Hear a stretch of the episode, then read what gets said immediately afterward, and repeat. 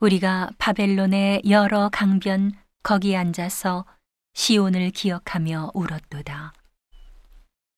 그 중에 버드나무에 우리가 우리의 수금을 걸었나니 이는 우리를 사로잡은 자가 거기서 우리에게 노래를 청하며 우리를 황폐케 한 자가 기쁨을 청하고 자기들을 위하여 시온 노래 중 하나를 노래하라 함이로다.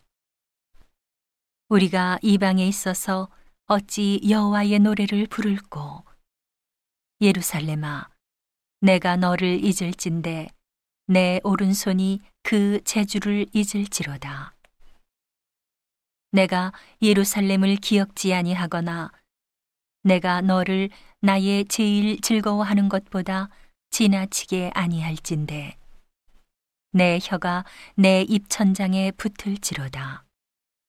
여호와여 예루살렘이 해 받던 날을 기억하시고 에돔 자손을 치소서.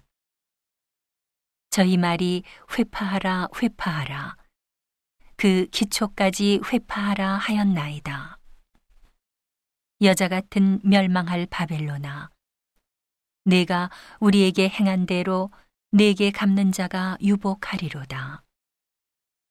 내 어린 것들을 반석에 메어 치는 자는 유복하리로다.